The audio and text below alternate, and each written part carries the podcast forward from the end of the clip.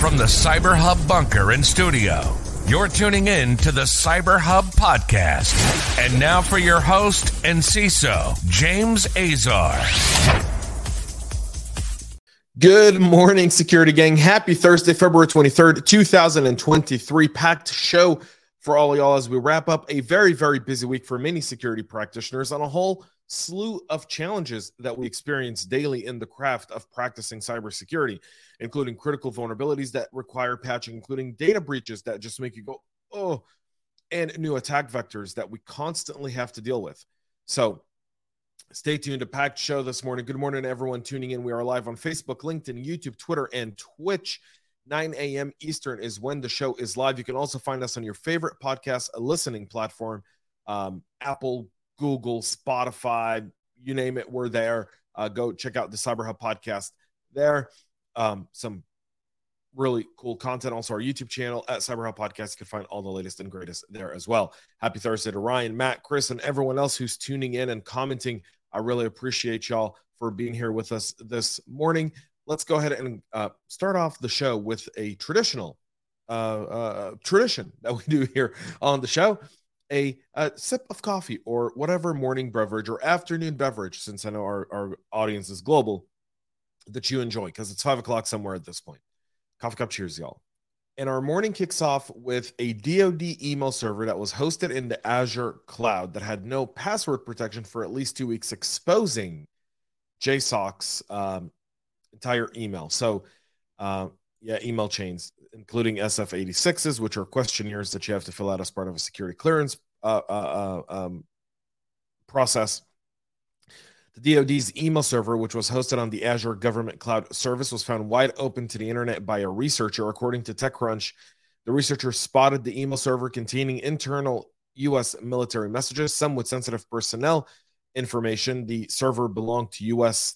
Uh, SOCOM, essentially U.S. Special Operations Command, um, that email server was uh, without a password exposed for two weeks. Um, SOCOM says that no one hacked Special Operations Command's information system. Well, you didn't need to hack it if it didn't have a password. You just needed to access it. The question is, do you have a log of everyone who accessed it? Um, again, I love it when non-cyber reporters get access to people to ask them questions, and the questions they ask and the answers they get are just, you know, uh, uh, not effective. The question here uh, uh, SOCOM is did how many people accessed the server in two weeks? Period. Then we can have a conversation. So, not good news. FBI's uh, uh, field office hacked. Now DoD uh, does this. Uh, just so many mistakes on this end of the uh, of, of the ball field where you really have not a lot of room for error. Criminals are using fake ChatGPT apps to push Windows and Android malware. The criminals, who obviously we've all known if you're a practitioner, at some point ChatGPT was going to be used by cyber criminals. Here, they're not necessarily using it for attacks, but rather they're using it as a vector to gain entrance into your network, meaning they're targeting people that are interested in ChatGPT. They're putting up ads on Facebook, Instagram, Twitter, or anywhere else Remember that ChatGPT does have a paid tier ChatGPT Plus. That's $20 a month and doesn't have any availability restrictions for people who really do want to play around and develop on the ChatGPT bot uh, AI engine, right? So the move created conditions for threat actors to take advantage of the popularity by promising uninterrupted and free of charge access to premium GPT. Again, if it's too good to be true, it's probably too good to be true. What they were doing is putting up ads on uh, Facebook, LinkedIn, uh, you name it. Um, and, and obviously Google, um, taking people and redirecting them to uh, sites where they were allegedly downloading a desktop tool, a desktop version of ChatGPT. At the end, they were really downloading the Lumma Stealer, and uh, that Lumma Stealer was then dropping malware, um, and they were gaining access to your environment. And in some cases, they were also taking credit card information and, and a whole slew of other things. So um, a good piece uh, and, and, something good to pass along to your teams that are in, in advanced tech uh, development in your organization. Just get ChatGPT from one place. Don't look for the free version. 20 bucks a month is really not that much. Apple is warning of three new vulnerabilities that are impacting iOS, iPadOS, and macOS. The first flaw is a race condition in the crash reporter component, CVE 2023-23520. It could enable a malicious actor to read arbitrary files as root. Uh, uh, the iPhone maker said it's addressed the issue with additional validation.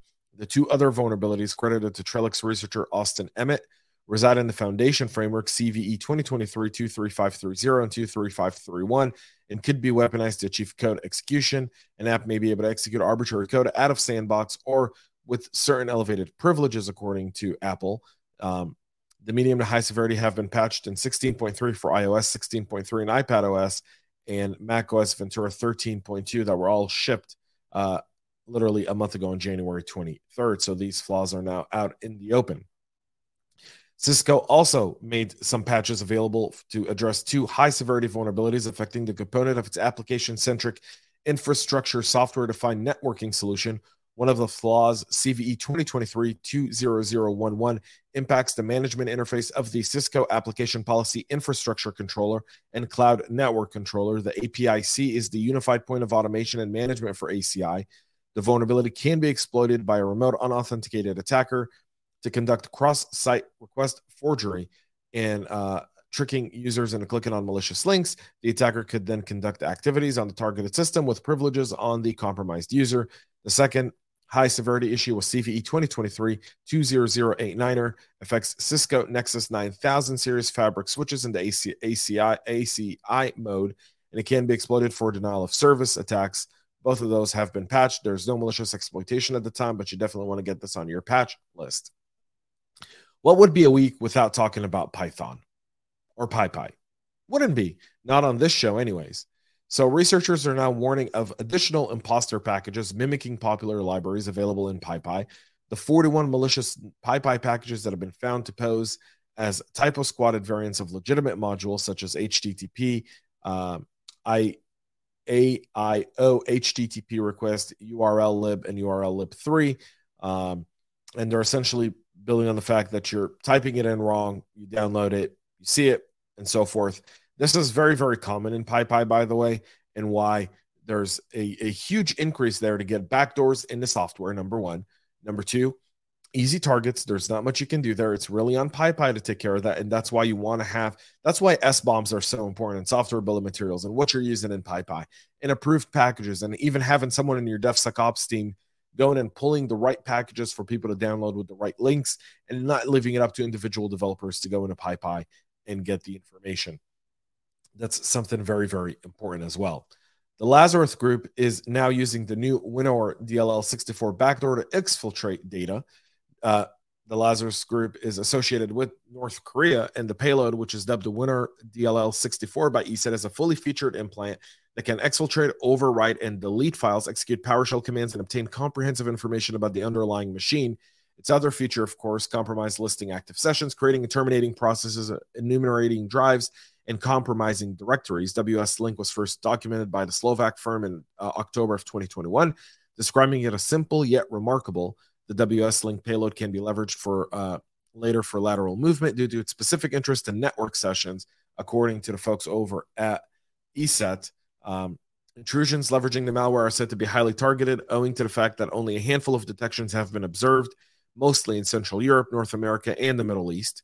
ESET has elaborated that the malware use of advanced multi-layer virtual machine obfuscation to evade detection and resist reverse engineering are all built into this, a very highly strained malware resistant. This includes similarities with the GhostSecret samples detailed by McAfee back in 2018, um, which come with a data gathering and implant installation component, both run as a service and mirror uh, the same behavior of Wslink. ESET said the payload was uploaded to VirusTotal malware database from South Korea, where some of the victims were located, adding credence to uh, the involvement of Lazarus in this type of malware. And again, uh, being used for espionage, among others. The NSA is sharing guidance on how to secure your home network. The NSA is issuing guidance to remote workers to secure their home networks and defend their devices from attacks. The guide, which was published by the Defense Department Intelligence Agency on Wednesday, includes a long list of recommendations, including a short list of highlights urging teleworkers um, to ensure their devices and softwares are obviously up to date. Now, that's easier said than done. Uh, there's a whole slew of stuff in here, by the way, and the link is in the show notes. You can go and check it out, including uh, listening devices like your Alexa or Google Home, uh, webcams, laptop computers, uh, your wireless access points, external storage, and, and all the others. So, all of this here is now readily available. You can go and check it out. And uh, hopefully, that'll help increase some sort of resiliency and security attention for your uh, hybrid and remote workers. That's it for our show this Thursday and this week. We'll be back on Monday at 9 a.m. Eastern live on your favorite social media network. You can catch the podcast on your favorite podcast listening network. Go check out the CISO Talk podcast of the week with Dani Woolf, the, the awesome and magnificent founder and CEO over at Audience First. We had an awesome conversation about selling to CISOs. I expressed my frustration with marketers. She told me you should understand where we come from. And so we had a very, very honest and frank dialogue. Uh, one of the better episodes we've done uh, on the show. So go and check that out. The CISO Talk podcast is separate from the CyberHub podcast. You can find the episode on our YouTube channel, or if you look up CISO Talk on your uh, favorite podcast listening platform. Thank you all for tuning in. Have a great weekend. Have a great rest of your week. And most importantly, stay cyber safe. We love feedback, so make sure to connect with us on social media and subscribe to our podcast on your favorite podcast listening platform.